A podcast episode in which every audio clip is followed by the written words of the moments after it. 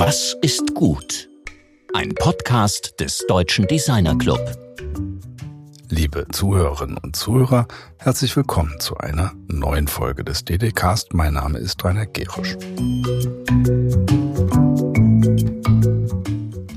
Letzte Woche sprachen wir mit Anne Fagen. Sie ist Sustainability Consultant bei Designworks, dem Innovationsstudio der BMW Group. Anne schilderte ihre Arbeit bei der Einführung von Nachhaltigkeit zum frühestmöglichen Zeitpunkt der Entwicklung und in hochkomplexen Prozessen und sprach über die Vor- und Nachteile der Anbindung eines Designstudios an einen großen Konzern, auch unter dem Aspekt, wie schnell Transformation innerhalb von Industriekontexten überhaupt funktionieren kann. Eigentlich hatten wir für diese Ausgabe ein Gespräch mit der Designlegende Nasir Kasamali angekündigt, welches aber aus technischen Gründen leider entfallen muss. Die gleichzeitige Aufzeichnung in Chicago hat, wer weiß warum, diesmal einfach nicht funktioniert. Sehr schade darum, aber wir holen das jedenfalls schnellstmöglich nach. So nehmen wir heute eine bereits geplante Folge vorweg und beschäftigen uns unter anderem mit der Organisation von Kreativität. Bei unserer Expedition durch alle Sparten der Kreativindustrie sind wir bisher nur einem einzigen Werber begegnet, Mike Mayren. Mike beschreibt sich selbst allerdings eher als Designer oder gar als Künstler. Werbung macht einen erheblichen Anteil des Umsatzes der Kreativindustrie aus, sie ist aber auch stark polarisiert. Unser Gast zu diesem Thema heute ist Konstantin Karloff. Er ist ein Werber, der sich auch ganz selbstverständlich als Werber bezeichnet. Er hat wahnsinnig viele Auszeichnungen bei großen Awardshows gewonnen und so ikonische Kampagnen wie Geiz ist geil für Saturn kreiert. Einige seiner Schöpfungen sind Teil der Popkultur, ob man sie nun mag oder nicht. Ob man Werbung schätzt oder ob man sie als kapitalistische Propaganda verachtet, seine Kreationen hatten jedenfalls Erinnerungswert und waren vor allem erfolgreich für den Kunden. Georg spricht mit Konstantin jedoch nicht über Awards, sondern darüber, wie er nachweist, dass kreative Arbeit auch ganz anders als in klassischen Agenturen organisiert werden kann. Konstantin weiß, wovon er spricht. Bevor er sein Projekt, über das wir gleich reden, startete, war er als Kreativdirektor tätig bei Scholz und Friends, bei Springer und Jacobi, Jung von Matt bei Philipp und Kointje und Eimark von Lobenstein und er war als Geschäftsführer bei Lovo und als Global Chief Creative Officer bei FCB. Viel mehr geht eigentlich nicht. Und dennoch hat er sich einem neuen und wahrscheinlich besseren Werberdasein verschrieben. Und nun viel Spaß beim Zuhören.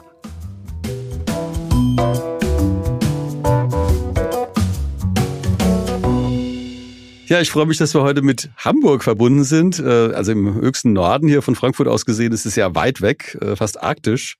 Ja, Konstantin, wie geht's dir? Sehr gut, sehr gut. Vielen Dank, vielen Dank, dass ich hier sein darf und bei eurem spannenden Podcast mitmachen.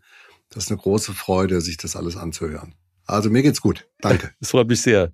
Wir beschäftigen uns beim DDKs ja mit, mit Transformation, also auch mit Transformation in den Arbeitsformen und mit Startups und neuen Geschäftsmodellen. Aber da steckt natürlich auch die Form der Zusammenarbeit drin und das ist eigentlich im Zentrum von unserer Frage. Du hast ja vor fünf Jahren das kreativen Netzwerk Open gegründet. Und das kann man jetzt nach fünf Jahren, glaube ich, kann man drüber reden. Ähm, das ist kein Experiment mehr. Was ist das genau? Was ist Open und was für eine Erfahrung machst du damit?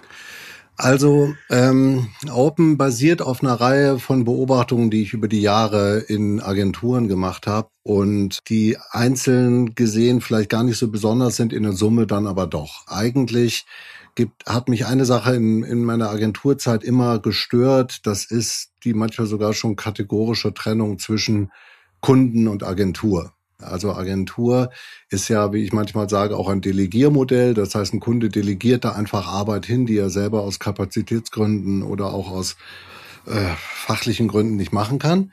Aber ähm, mich hat das trotzdem immer gestört, weil das immer zu so einer Lagerbildung geführt hat. Und obwohl man äh, teilweise mit den Kunden ja über Jahre an dem gleichen Etat gearbeitet hat und an den gleichen Aufgaben, äh, war das doch immer, da ist der Kunde und hier ist die Agentur. Und das hat mich immer gestört weil am Ende entscheiden ja beide zusammen, was die richtige Kommunikation ist. Und ich mochte diese Lagerbildung nicht. Das ist das eine. Und das andere ist, ich habe natürlich auch an mir selber Verhaltensmuster kennengelernt, die, die, ich, die ich gezeigt habe oder meine Kollegen, wenn wir Angestellte sind. Und äh, wenn man aber mit Freelancern zusammenarbeitet, merkt man, dass es da andere Verhaltensmuster gibt, sozusagen. Also wie ich immer sage, ein Freelancer, der ist morgens um neun, wenn man ihn bestellt, frisch gewaschen und motiviert da. Das ist nicht immer mit allen Mitarbeitern so, wie wir alle wissen. Und deswegen, äh, deswegen habe ich mich schon immer gefragt, nicht als sei ich etwa so ein Leistungsmensch, aber ich habe mich trotzdem immer gefragt, wie könnte man eigentlich das, was ein Freelancer sozusagen an positiven Charaktereigenschaften mitbringt, wie kann man daraus eine Art Agentur machen, ohne das Wesentliche aufzugeben eines Freelancers, nämlich die Freiheit. Denn das ist ja das, was die meisten wollen. Ja, und äh, so, ähm, das sind erstmal so diese beiden wichtigsten Beobachtungen. Dann habe ich über die Jahre, ähm, ich habe ja in vielen namhaften Boutique-Agenturen, sagt man heutzutage, in Deutschland gearbeitet. Ähm, Jung von Matt, Springer und Jacobi, Scholz und Friends und damals in Frankfurt Trust da ähm, habe ich sehr, sehr viele Leute kennengelernt. Und als ich dann so ein bisschen älter wurde, dachte ich, was mache ich jetzt eigentlich damit? Also ich habe es mir nicht mit allen verdorben und dachte, ah, ich kenne doch einfach wahnsinnig viele super gute Leute und viele davon arbeiten mittlerweile frei. Und was machen wir denn mal damit? Und da dachte ich, ja, vielleicht eine Art Agentur, die anders funktioniert als eine konventionelle Agentur. Mhm. So, und um den anderen Teil der Frage zu beantworten, ich habe mit vielen Leuten äh, mich beraten vorher darüber, da kommen wir vielleicht später auch nochmal dazu. Ja. Aber ich fühle mich damit sehr wohl. Äh, es ist eine nicht immer ganz einfache Situation, weil man merkt doch, dass die Kunden sehr an das klassische Agentursystem gewohnt, gewöhnt sind und auch verwöhnt sind davon und nicht immer so äh, in der Lage sind, selbst wenn sie es manchmal wollen und wenn sie intellektuell begreifen, was für eine tolle Idee Open ist, dann äh, das auch tatsächlich zu tun in ihrem Arbeitsalltag. Ja, du bist ja Geschäftsmann und man, man muss natürlich erstmal den Blick der Kunden auch einnehmen. Also was haben denn deine Kunden, die du aus der Agenturzeit kennst, ähm, wie haben die auf diese Entscheidung reagiert, äh, die Agenturwelt im klassischen Sinn zu verlassen? Ich habe mich im Hauptsächlichen mit drei Kunden, drei meiner Ex-Kunden oder aktuellen Kunden damals beraten, aber alle anderen, denen ich das dann relativ schnell auch vorgestellt habe, waren begeistert. Weil äh, doch, äh, das mögen jetzt die Agenturleute nicht gerne hören, Kunden doch sehr unter ihren Agenturen auch leiden. Also ähm, kaum hat man also einen Pitch ausgeschrieben und gewonnen, dann gibt's also zwei, drei rauschende Hochzeitsnächte, aber danach tritt doch relativ schnell eine Katerstimmung ein. Das merkt man zum Beispiel bei Vertragsverhandlungen. Ich habe noch nie erlebt oder kann mich nicht erinnern, ist jetzt auch nicht mein Spezialgebiet, aber ich kann mich nicht erinnern, dass zum Beispiel so ein Vertrag mit einem neuen Kunden einfach mal so innerhalb von vier Wochen tatsächlich ratifiziert wurde. Nein, nein, nein, das zieht sich über Monate und Monate. Und daran ähm, zeigt sich eigentlich auch, dass es ähm, da immer noch ein riesiges Tauziehen hinter den Kulissen gibt, äh, wenn man denn einen neuen Kunden hat. Naja, und also das heißt, was ich damit sagen will, ist, Kunden sind, ich, ich glaube, Kunde-Agentur-Beziehung war vor allen Dingen früher schon fast ein bisschen wie eine Zwangsehe. Ähm, und diese, diese Zwangsehe will ich mal ein bisschen aufbrechen, indem ich mhm. einfach sage, okay, lassen wir doch mal alles weg, was diese Ehe zwanghaft macht und versuchen nur die guten Teile zu isolieren also den Sex und das gute Essen. ja, wenn, wenn, du jetzt, bleib mal beim Kunden, also, wenn du jetzt sagst, ähm, du triffst jetzt einen potenziellen Kunden und erklärst dem eben in wenigen Worten, wer ihr seid.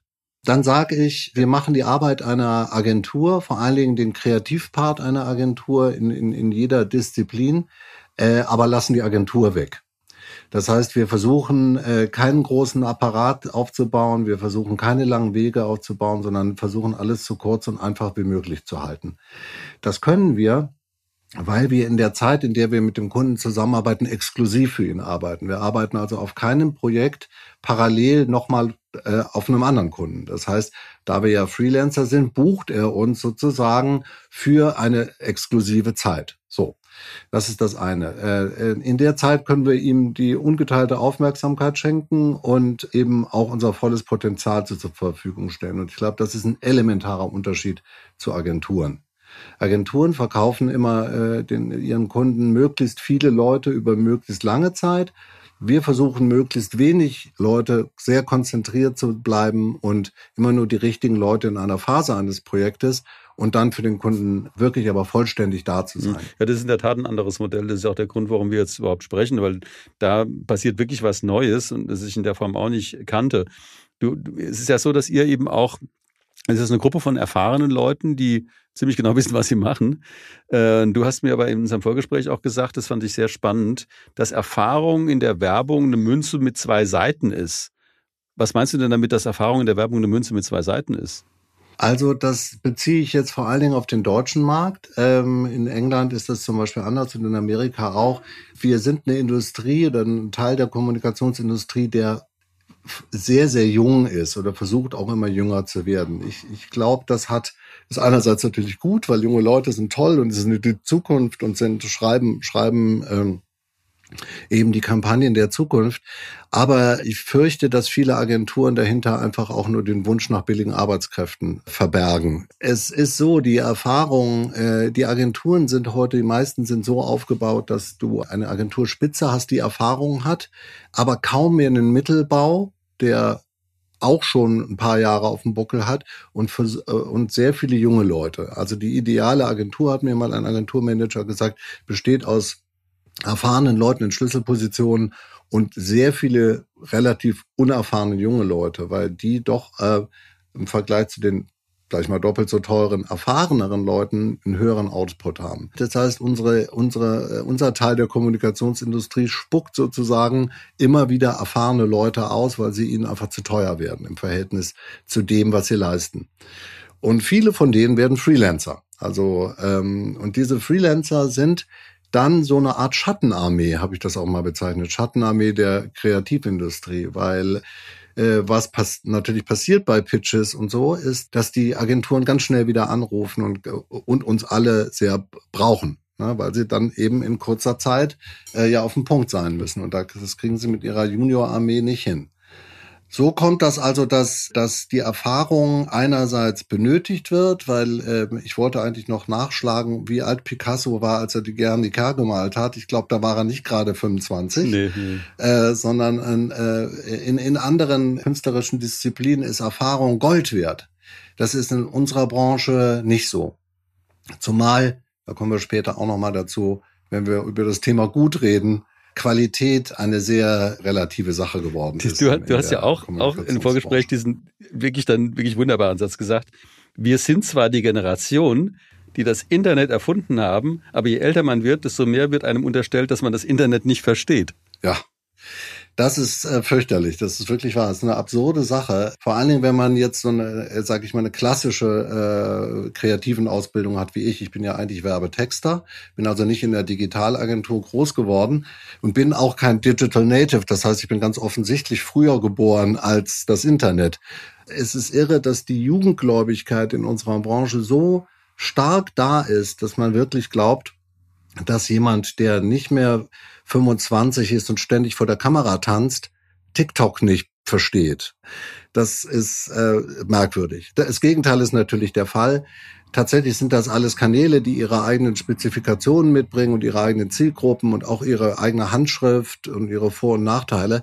Und das war aber schon immer so bei den Medien. Und Leute wie wir sind in der Lage, das eigentlich relativ schnell zu lernen wenn wir es nicht gerade schon erfunden haben. Wenn wir jetzt diesen, ähm, wir haben jetzt darüber gesprochen, dass das eigentlich eine, eine Entscheidung oder eine Form der, äh, ist, in der man heute arbeiten kann. Aber du hattest ja, wenn ich das richtig verstanden habe, vor 15 Jahren bereits erstmals die Idee, ein Freelancer Network in diesem Sinne zu gründen. Du warst damals, soweit ich weiß, Creative Director und Family Leiter bei Scholz Friends in Berlin und für Mercedes, äh, Saturn, Ballisto, Böhringer Ingelheim verantwortlich. Also das ist ja kein Grund, jetzt unbedingt über eine Freelancer-Netzwerk nachzudenken in so einer bedeutenden, ja auch mächtigen Position. Ähm, wieso, aufgrund von welchen Beobachtungen hast du damals, wirklich 15 Jahre ist ja schon eine Zeit lang her auch, das gesehen, dass das kommt? Oder was, was ist dir da aufgefallen? Na, ich habe äh, zwischen meinen eigenen äh, einzelnen Agenturstationen immer wieder frei gearbeitet. Erstens das. Ähm, zweitens habe ich halt einfach auch gesehen, dass sehr viele Leute die Agenturen verlassen mussten oder freiwillig verlassen haben und einfach keine Lust mehr hatten. Und ich wollte dann äh, mal überlegen, wie kann man die denn doch irgendwie an eine Marke binden, ne? also auch an eine Agentur binden. Und dann ist es natürlich so, dass äh, mit dem immer stärker werdenden Internet die Agenturen auch sich Gedanken gemacht haben, wie sie sich anders strukturieren. Und an solchen Prozessen war ich auch immer beteiligt. Das heißt, ich war eigentlich schon noch viel länger immer mit dem Gedanken beschäftigt, wie sieht eigentlich die Agentur der Zukunft aus und wie muss man die eigentlich bauen und was müsste man vielleicht verändern und warum zum Teufel sind Agenturen erfolgreich, aber dann plötzlich nicht mehr und äh, wie kann man Kultur multiplizieren? Kann man das überhaupt? Ähm, also so eine so eine Start-up-Kultur, die bei einer jungen Agentur wahnsinnig viel Energie mit sich bringt und so eine Agentur erfolgreich macht, kann man die überhaupt zehn Jahre am Leben erhalten?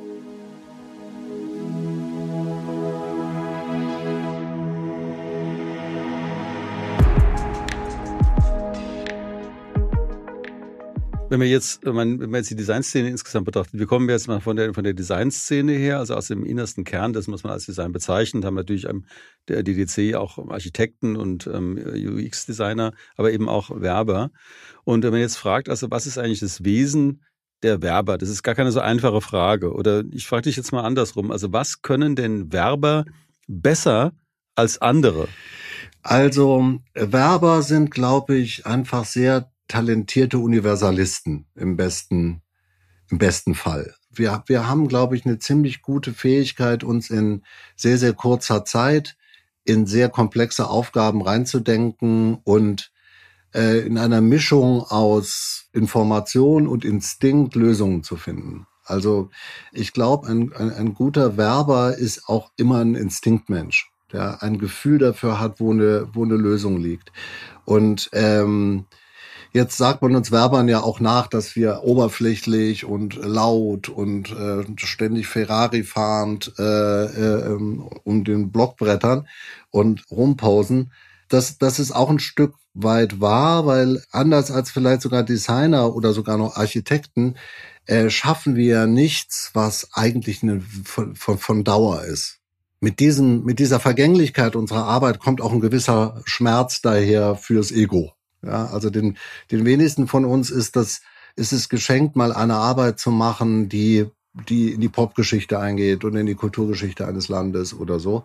Und wenn das mal gelingt, ist das schön. Wenn nicht, dann glaube ich, kompensieren das viele Leute in unserer Branche mit einem besonders lauten Ego. Mhm. Ähm, aber mal zurück zu, zu deiner Frage. Ich glaube, was, was Werber einfach wirklich gut können, ist sie sind sehr anpassungsfähige Kreative, weil wir eben eigentlich, würde mal sagen, doch ziemliche Generalisten sind, weil wir eben nicht aus dem Spezialwissen kommen und weil wir eben meistens auch mit vielen verschiedenen Kunden zusammengearbeitet haben.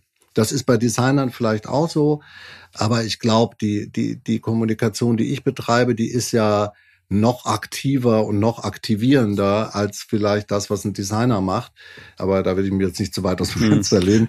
Aber ich glaube, ich, ich glaube, dieses, dieses Universelle macht uns auch so universell einsetzbar. Und deswegen, und, und wir sehen eben, wir gucken eben, glaube ich, jede Aufgabe auch äh, klopfen wir instinktiv an, ab nach Vermittelbarkeit. Mhm. Also ist da, was ist da drin, was, was ist da an, an, an Versprechen drin oder auch an Widersprüchen drin, wo man ansetzen kann, an äh, sozialpolitisch interessanten Aspekt. Und das tun wir sehr intuitiv äh, und, und äh, finden deswegen, glaube ich, einfach gute Lösungen. Wenn man nochmal auf dieses Thema der Kultur kommt und sagt, also ihr habt ja, also was unterscheidet denn jetzt eine Lösung oder eine Lösungsfindung eigentlich eher äh, in eurer Gruppe von der Lösungsfindung von der Agentur. Also mal, ihr tretet das von mir aus in einem Pitch gegen eine klassische Agentur an, was ihr ja offensichtlich verstanden habt, mhm. auch tut und auch gewinnt. Ähm, was unterscheidet die Art wie ihr das macht von der Art, wie das eine Agentur macht. Ich kann jetzt natürlich nicht ganz aktuell von all, über alle Agenturen reden, weil, äh, weil die, weil ich glaube, in den letzten zwei Jahren in der Pandemie hat sich die, die äh, Agenturlandschaft schon auch nochmal dramatisch verändert. Aber was der substanzielle Unterschied zu uns ist, ist, dass wir eben sehr kollaborativ arbeiten, während die meisten Agenturen eher ein Briefing entgegennehmen, damit in die Agentur in ihren Elfenbeinturm dackeln Tür zu und vier Wochen, sechs Wochen später kommen sie wieder raus und präsentieren dem Kunden dann eine Lösung, die sie für richtig halten. Das ist jetzt sehr schwarz-weiß. Ich weiß, es gibt auch Schulterblicke und, äh, und das hat sich, das ist äh, sehr verändert, ist auch aufgebrochen worden, äh, nicht zuletzt auch durch den starken Einfluss der Digitalen. Aber im Prinzip ist das, äh, ist das schon noch so, dass die Agentur also so eine Art Deutungshoheit und Kreationshoheit hat und den Kunden da außen vor lässt. Und wir, wir machen das nicht. Wir arbeiten so eng es geht mit dem Kunden zusammen und holen möglichst viel aus dem Kunden raus, denn auf der Kundenseite hat sich ja auch vieles verändert. Mhm. Wenn man jetzt fragt, also ich meine, das war jetzt die, die, die kreative Seite sozusagen, also wie funktioniert eigentlich der Kreationsprozess? Aber die, die Management- und Organisationsseite ist natürlich auch interessant. Also du hast ja diese offene Struktur geschildert, in der es ja keine Verwaltung und Overhead im, im klassischen Sinn gibt, aber es gibt ja natürlich noch ein, äh, also ein organisatorisches Zentrum auf irgendeine Art und Weise. Also wie, wie funktioniert das? Also wie könnt ihr auch eine, auf eine Kapazitätenfrage von einem Kunden zum Beispiel antworten oder wo ist das, äh, wo ist das Zentrum, auf, die, auf das die Information zuläuft? Also ähm, es gibt bei jedem Projekt ein, ich nenne das Head of Project. Das ist also ein äh, Mensch oder eine, ähm, ja, eine Person, die verantwortlich ist für jedes Projekt. Und diese Person ist auch der rote Faden auf dem Projekt. Dann wird in den einzelnen Phasen werden nur die Leute dazu geholt, wie gesagt, die wir in dieser Phase auch wirklich brauchen. Also wenn ein Kunde zum Beispiel bei der Strategie und bei dem Briefing noch nicht sicher ist, dann ist am Anfang der Head of Project und ein oder zwei Strategen zum Beispiel dabei.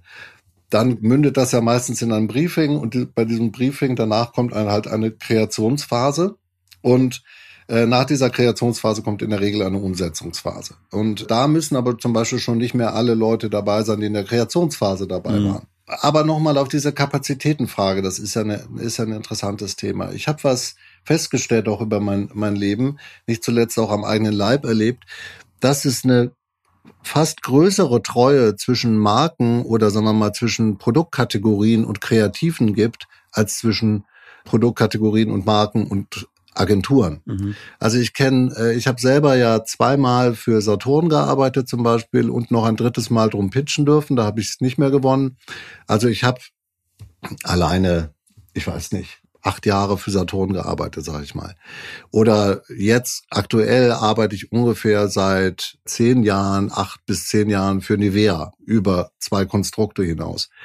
Und das liegt einfach daran, dass, ähm, oder in der Autowelt ist das sehr verbreitet. Es, es gibt eine Gruppe von Autokreativen in Deutschland, davon ist nur, sag ich mal, ein Drittel fest in Agenturen, die anderen sind Freelancer. Und die, die tingeln sozusagen mit, mit den Etats durch Deutschland, also natürlich hinter den Kulissen. Aber da gibt's Leute, die sind ausgewiesene Spezialisten für, für, für Autokommunikation.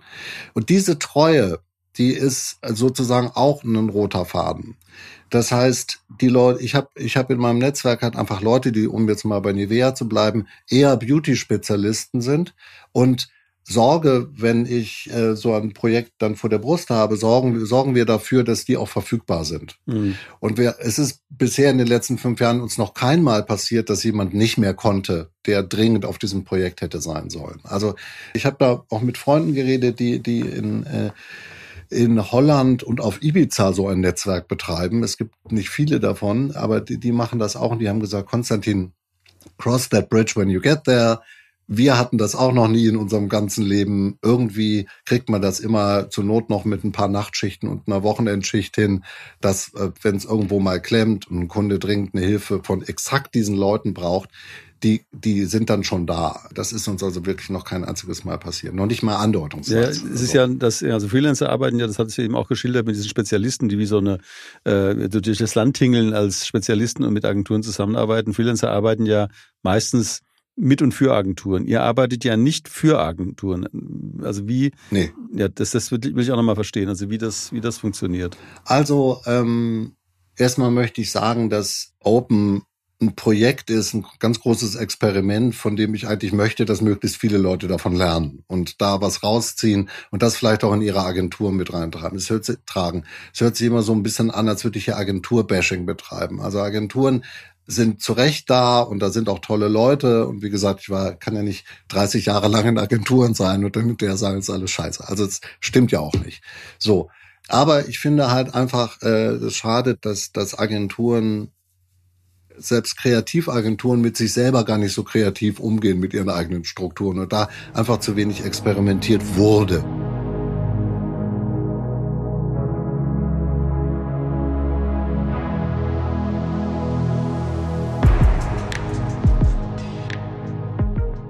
Ihr habt ja, äh, ihr habt ja dieses kollaborative Moment, das hast du jetzt mehrfach betont. Also da würde ich gerne nochmal genauer verstehen, wie das jetzt zum Beispiel in so einem Pitch-Zusammenhang auch wirklich funktioniert. Also was es bedeutet, eben kollaborativ zu arbeiten oder kollaborativer zu arbeiten, als es vielleicht andere Organisationsformen tun, weil das ist wirklich sehr spannend und für uns auch so vom Blick auf die Transformation von Organisationsformen in der Kreativwirtschaft wahnsinnig wichtig, das zu sehen oder zu hören oder zumindest ansatzweise zu verstehen. Okay, also äh, ich glaube, das ist gar nicht so so schwierig zu verstehen, wenn man die Prämisse des Zuhörens akzeptiert. Also wir glauben eben nicht mehr an diese Trennung zwischen Agentur und Kunden, sondern wir glauben, dass auf der Kundenseite heute mehr denn je Leute sitzen, die die Marken gut kennen, für die sie arbeiten und auch ein Gefühl dafür haben. Also eine rationale Seite und eine emotionale Seite, die am Ende die Arbeit, die wir für sie machen, ja auch nach innen in ihren Konzern leben müssen und vertreten müssen und, und auch stolz darauf sein sollen.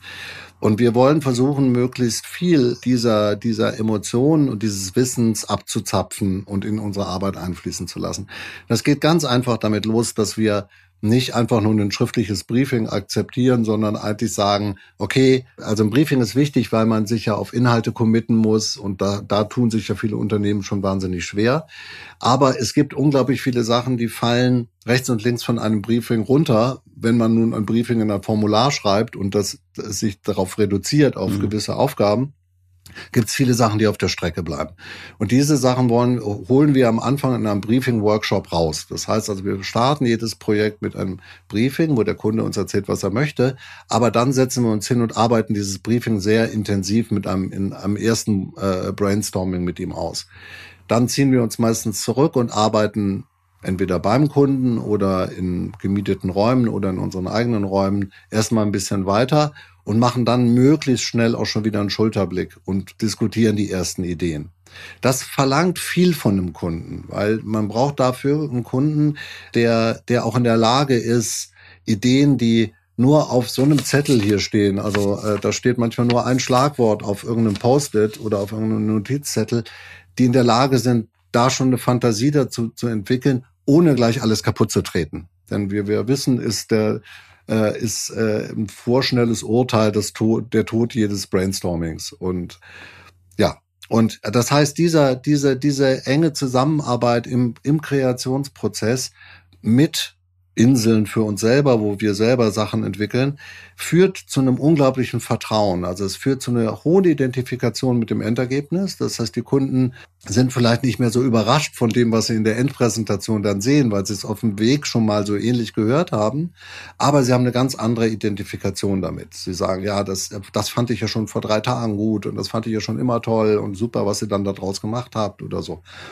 Und wir finden es halt wahnsinnig wichtig, eben den Menschen zuzuhören, denen ja am Ende diese Kommunikation gehört. Ne? Und das eben maximal in unsere Arbeit einfließen zu lassen. Du, du, hast ja die auf der einen Seite also das Vertrauen zwischen den, den Kunden und, und dir oder beziehungsweise das Vertrauen zwischen den Kunden und den euren also Kollegen, Freunden geschildert, aber diese Kollegen und Freunde müssen ja auch dir vertrauen, weil, wenn ich es richtig verstehe, bist du das Zentrum des Ganzen. Also wie findest du die oder wie kommen, warum arbeiten die eben so zusammen. Also ich meine, es ist offensichtlich eine Zusammenarbeit, die relativ unkompliziert ist, auf Zuruf, sehr spontan organisiert werden kann, was das Ganze eben auch unter dem Aspekt, den ich vorhin genannt habe, sehr interessant macht. Aber wieso ähm, arbeiten die mit dir zusammen? Also hast, bestichst du die oder ähm, hast du da irgendwie ein Geheimnis? Ja. Ja? Bestechung ist, nein, also erstmal, erstmal ist es so, dadurch, dass wir, also ich glaube, die Leute verdienen bei Open ein ziemlich gutes Geld. Es gibt in unserer Branche, so will ich jetzt aber keine Zahlen nennen, äh, es gibt in unserer Branche so einen gewissen Durchschnitt oder auf unserem Qualitätslevel, was Agenturen bezahlen. Ich bezahle ein bisschen mehr, weil ich natürlich will, dass die Leute einen Tick lieber äh, zu Open kommen. Aber, aber Geld ist eigentlich nicht der, der Punkt. Es sind zwei andere Sachen. Das eine ist, dass ich mir geschworen habe, dass ich nur noch mit Freunden zusammenarbeiten will. Das ist ein strapazierter Begriff in unserer Branche. Alle sind ja irgendwie alle ständig befreundet und alles duzen sich. Aber über die Jahre merkt man doch, lernt man Leute kennen und, und, und hat, hat Leute, mit denen man einfach lieber zusammenarbeitet. So ergab sich auch irgendwie diese Gruppe von Leuten, diese ungefähr 50 Leute. Ich hätte schon, könnte schon 200 Leute haben und ich hätte nur fünf Leute haben können. Fünf Leute wäre zu viel, wenig gewesen, weil das hätte mir kein Kunde geglaubt, dass ich wirklich Kapazitäten habe für ein großes Projekt. Also ich wollte die Oberfläche ein bisschen breiter machen. Aber vor allen Dingen, das sieht man auch auf unserer Website, äh, ist der Begriff Freundschaft ist uns sehr wichtig, weil, äh, weil wir, wir glauben, dass wir auf diese Art ehrlicher zu, miteinander sein können und uns ja auch stärker aufeinander verlassen können. Das ist also so ein Soft Skill, das kannst du nicht weiter definieren. Ja, du kannst nicht sagen, wo fängt das an und wo hört das auf. Und natürlich gibt es vielleicht auch mal Streit und es gibt auch vielleicht mal irgendeine Enttäuschung, aber, aber das ist was sehr Wichtiges. Also ich glaube, eine anständige Bezahlung und dieser, dieser Freundschaftsaspekt ist was Wichtiges. Also stell dir vor, du machst eine Firma mit Freunden und lässt aber allen Freunden eine maximale Freiheit. Fertig ist open. So ist das. Du, du, du hast auch zu, mir auch gesagt, dass du der Meinung bist, dass die Werbebranche insgesamt enteitelt werden muss, also weniger eitel sein soll. Also die Werbebranche muss enteitelt werden. Was bedeutet denn dieses Enteiteln auch in Bezug auf diese Zusammenarbeit, die du jetzt schilderst? Naja, wie ich, wie ich eben schon sagte, das Enteiteln geht mit dem Zuhören los. Also das heißt, wenn ich nicht schon meine vorgefertigte Meinung oder so von mir hertrage, sondern erstmal zuhöre und auch jemandem, der ich weiß nicht, halt ein Kunde ist, zuhöre und äh, der vielleicht sozusagen einfach aus einem aus einem ganz anderen Hintergrund kommt als ich und ich mich nicht über ihn stelle, sondern sage, ja, okay, ich bin hier mal ein bisschen demütig oder humble, wie das im Hip-Hop-Deutsch heißt, und, und, und höre erst mal zu, dann baut das, glaube ich, schon viel Eitelkeit ab. Man darf nicht unterschätzen, dass wir schon in einem Personality-Business sind. Ich negiere das selber immer so ein bisschen, weil mir das persönlich ein bisschen unangenehm ist. Aber es ist schon so, dass Leute gezielt zu Persönlichkeiten gehen. Ja, die mögen das dann schon gerne mit, mit, mit, einer, mit einem Charaktermenschen zusammenzuarbeiten, sag ich mal. Also diesen Faktor gibt es schon. Aber ich glaube, wir sollten doch auch also ein bisschen die Kirche im Dorf lassen und uns mal angucken, was wir da eigentlich machen. Das ist nämlich keine künstlerische Arbeit im Picasso-Sinne, wie vorhin schon mal strapaziert, sondern es ist Auftragskommunikation oder Auftragskreativität. Das heißt, sie steht immer im Dienst einer Sache und das ist in der Regel verkaufen oder äh, ein neues Licht auf irgendetwas werfen. Und da hat unsere Persönlichkeit, also meine Persönlichkeit als Konstantin Karloff, hat da gar nichts verloren ne, äh, im Ergebnis. Ja, auf dem Weg dahin ja, aber eigentlich nicht bei dem Ergebnis. Es ist halt auch so, ich glaube, die Menschen da draußen werden mit einer ganz anderen Qualität an Kreativität konfrontiert, als wir in der Innensicht haben. Ja, also das heißt, genervter waren die Menschen nie von Kommunikation als im Moment. Man klickt sie so schnell es geht irgendwie weg oder, oder seppt weg. Und das, was man sieht, ist dann eben auch nicht das, was in Cannes prämiert wird, sondern irgendwelcher Mist. Und ich glaube halt einfach auch, dass die, dass unsere Branche sich entwickelt, wegentwickelt hat von der täglich gelebten Kreativität, sag ich mal, äh, hin zu so einer äh, Award-Kreativität und äh, das, was wir dann ähm, äh, täglich sehen, ist eigentlich relativer Durchschnitt. Aber da kommen wir später nochmal dazu. Ich denke, dass, was du gerade gemacht hast, also diese Innen- und Außensicht, das ist eigentlich exakt genau das, wieso wir den DD-Cast machen. Weil wir eben diese dann doch auch in der Summe noch sehr kleine Kreativbubble nach außen ja. öffnen wollen und diese Mini-Bubbles innerhalb dieser Bubble auch jeweils öffnen möchten. Also das der einzige Weg, wie wir insgesamt als Kreative, was auch immer wir tun, eine größere Relevanz gewinnen können, auch im Sinne einer Transformation der Gesellschaft. Das ist ja auch ein großes Thema, das uns hier äh, beschäftigt. Dazu gehören dann aber auch alle Kapazitäten, die es gibt. Dazu gehören eben äh, Architekten genauso wie Werber, die eben auch notwendig sind, um vernünftige Kommunikation zu machen. Ja, ja, das ist das ist natürlich so die Grundaufgabe eines Kreativen, ist sich im Rahmen einer Aufgabe in der Lage zu sein, sich in äh, die Rolle oder in die Lebenswelt der Zielgruppe zu versetzen und zu verstehen, was da gebraucht wird und wie sich das anfühlt und so weiter. Ne? Das sehe ich auch. Und da, ich glaube, da ist halt auch eine große Qualität von allen von allen Auftragskreativen. Ne? Das ist bei Designern ja genauso. Also was nützt das tollste Logo, wenn es vollkommen an der Zielgruppe vorbeigeht und so. Ich glaube auch, dass man eben nicht so vollkommen Marktforschungs- und, sag ich mal, so Insight gesteuert sein darf, weil ich glaube, dass eine Marke auch eine Handschrift braucht, die den Leuten zeigt, dass diese Marke eine gewisse Prägnanz hat. Ja, äh, Konstantin, da werden wir wohl auch zu dieser bei uns ja völlig unvermeidbaren Abschlussfrage kommen, nämlich dieses ganz allgemeine, was ist gut? Also das kann ich natürlich auch nur versuchen für die Kommunikationswelt zu beantworten und äh, selbst da ist es ein riesiges, komplexes Thema. Ich will das mal versuchen, und spitz zu beantworten. Ich mache mir ein bisschen Sorgen um das Gut im Moment. Ich glaube, dass wir, dass wir in unseren Bubbles, in denen wir uns bewegen, schon ganz gut auf eine Definition von gut äh, kommen. Also ihr im DDC oder wir im ADC oder ich glaube, wir haben da eine gewisse, gewisses Qualitätsverständnis. Tatsächlich weiß ich aber nicht, ob das so viel mit der Realität zu tun hat. Also ich weiß nicht, ob die Menschen das da draußen wirklich als so gut empfinden, wenn sie es sehen. Und ich weiß auch nicht, ob die, ob vor allen Dingen auch unsere Kunden das gleiche Verständnis von gut haben wie wir.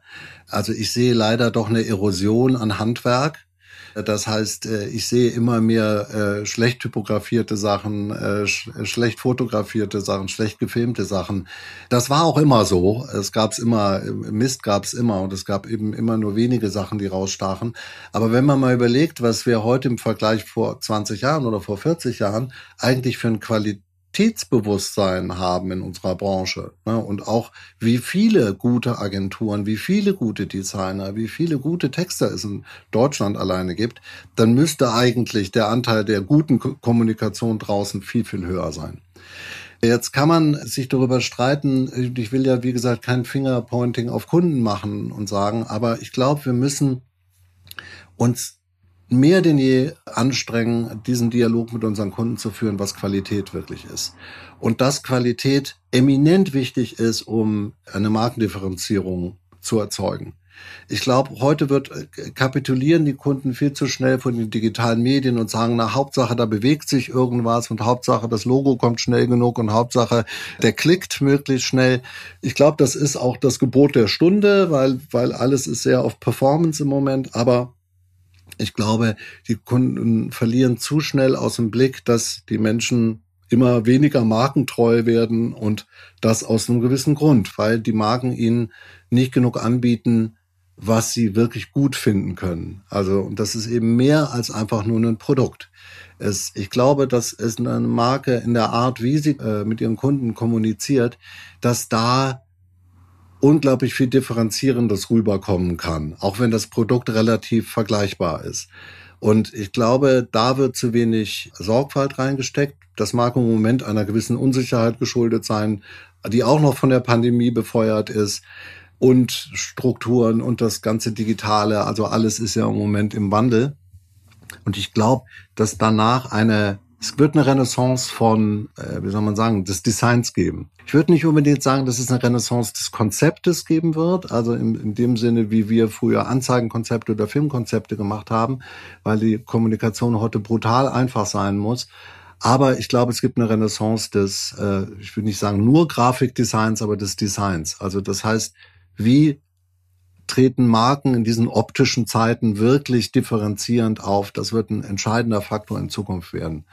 Also für mich ist gut, um es ganz einfach zu sagen, das, was den Job macht, den ich ins Briefing geschrieben bekommen habe. Aber wenn eine Marke gleichzeitig noch differenzierende Faktoren, emotionale Faktoren mitliefert, vielleicht sogar nachhaltige Faktoren oder was auch immer noch mitliefert, was einen Wert hat, der über den, die eine reine Produktbotschaft hinausgeht, dann ist es besonders gut. Ja, Konstantin, vielen herzlichen Dank. Auch das war wieder ein Pamphlet. Ich rede ja nur in Pamphleten. Ich kann, ich kann gar keine kurzen Sätze machen. Oh Gott, oh Gott, oh Gott.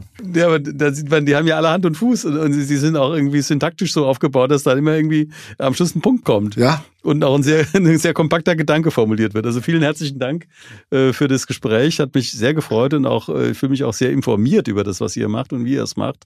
Und wünsche dir eben alles Gute mit dieser Art von äh, eben Open-Struktur. Ja, vielen, vielen Dank. Euch alles Gute und ich hoffe, wir quatschen bald mal wieder, Georg. Ja, ja sehr gerne. Okay, tschüss, macht's gut.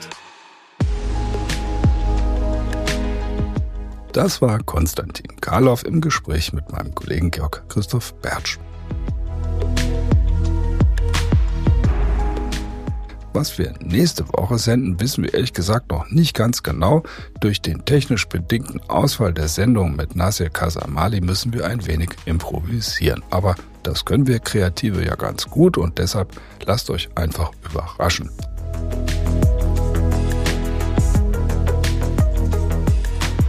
Eine Überraschung steht bereits fest. Der DD-Cast geht live. Vom 20. bis 24. Oktober öffnet ja die Frankfurter Buchmesse endlich wieder ihre Tore. Mittendrin ist auch der DDC. Gemeinsam mit der Geschäftsstelle Kreativwirtschaft Hessen und im Rahmen des Festivals Arts Plus senden wir am Samstag, dem 23. Oktober 2021 um 9.15 Uhr einen Live-DD-Cast mit der Vorsitzenden des Börsenvereins des Deutschen Buchhandels und Verlegerin Karen Schmidt-Friedrichs. Wir freuen uns schon sehr darauf und sagen Adieu bis zur nächsten Sendung. Eure DD-Cast-Redaktion.